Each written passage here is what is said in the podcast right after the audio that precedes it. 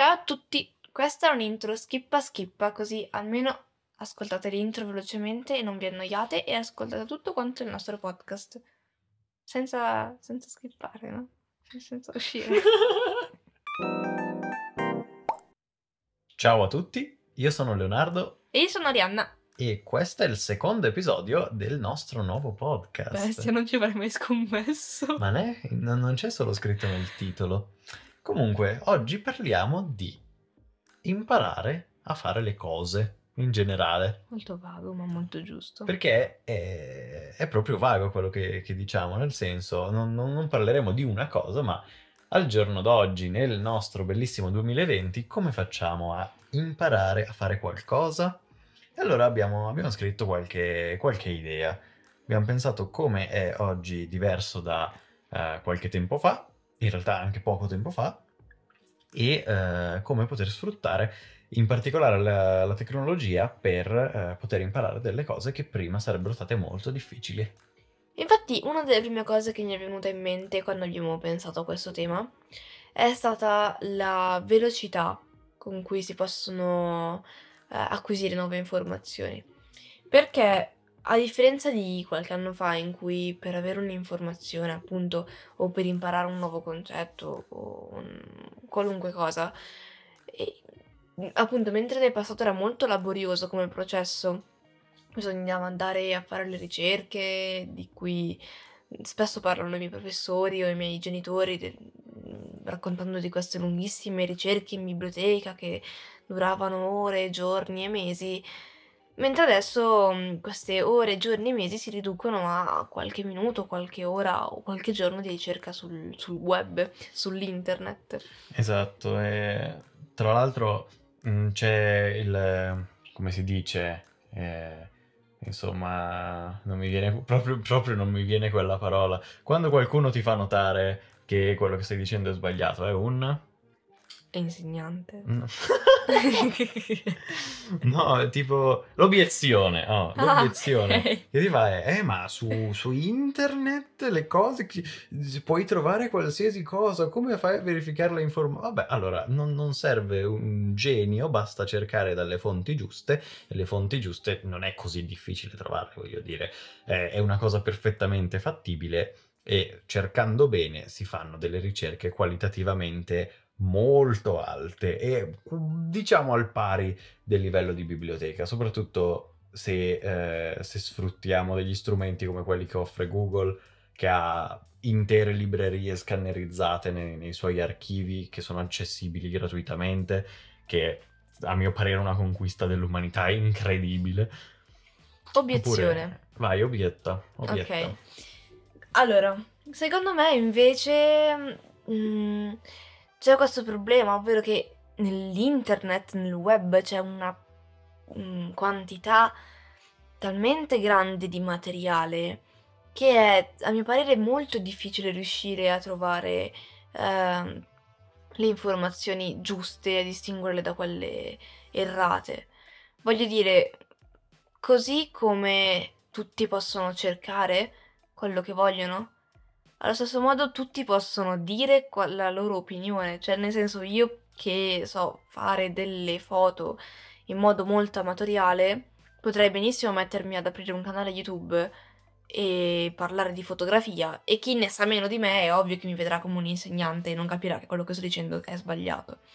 Quindi, secondo me, è un- uno dei problemi principali della ricerca in internet o comunque dell'apprendimento mediante il web è appunto ehm, la autorevolezza delle fonti.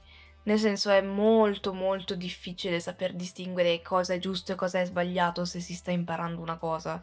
Sì, eh, eh, per carità, c'è anche questa cosa, eh, però eh, se vedi un canale che ha, un can- canale perché sto pensando a un tutorial su YouTube, ma una pagina di Instagram o quello che, che ha 20 iscritti, probabilmente non, non ci metterai tutta la tua fiducia, mentre se ne vedi uno che ha- ne ha 2 milioni, magari non, non dice tutto giusto, ma sei piuttosto sicuro che qualcosa di buono lo dica. Mm, certo. Non, non lo so, eh, se con le, con le fonti eh, che davvero tanta gente condivide, mm, certo che non basta quello a renderle buone fonti, ma si va Sì. abbastanza sul sicuro, soprattutto per eh, un- una cosa abbastanza importante.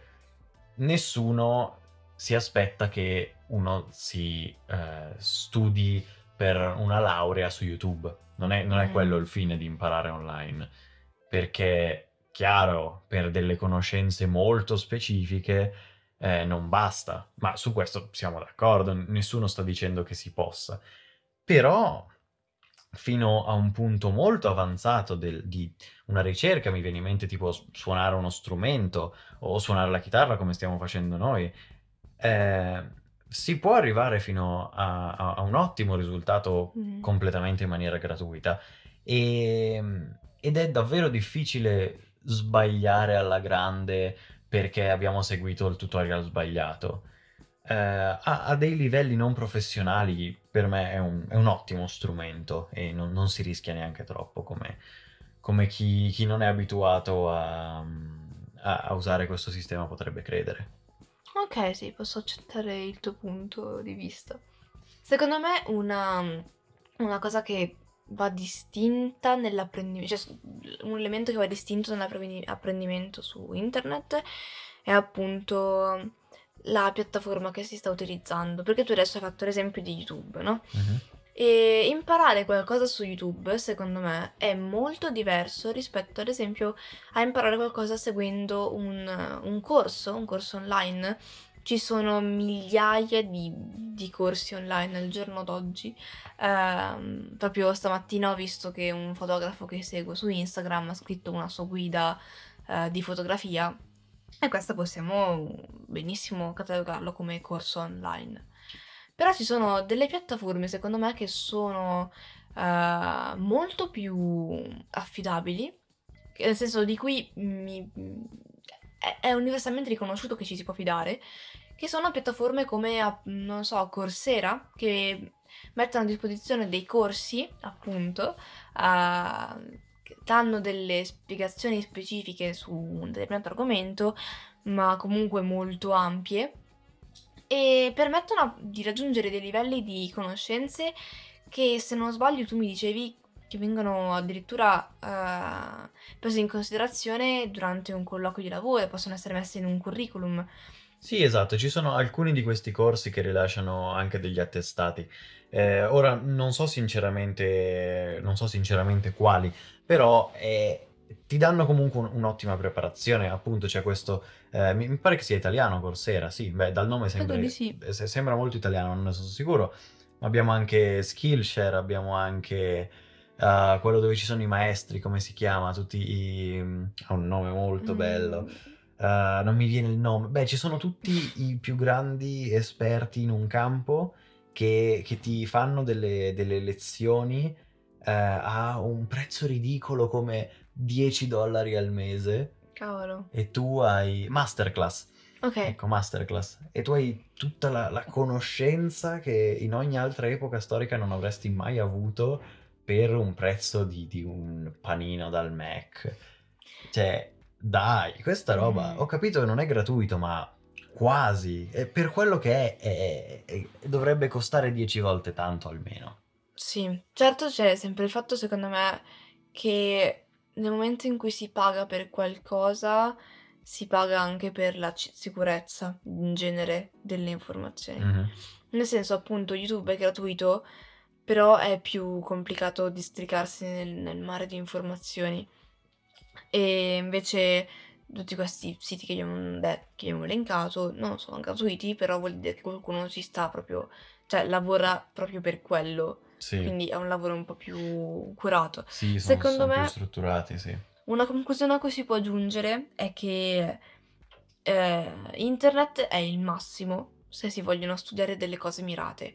Cioè, io voglio imparare a suonare um, Should I Stay o Should I Go, quindi cerco la canzone su YouTube e mi imparo quella canzone specifica.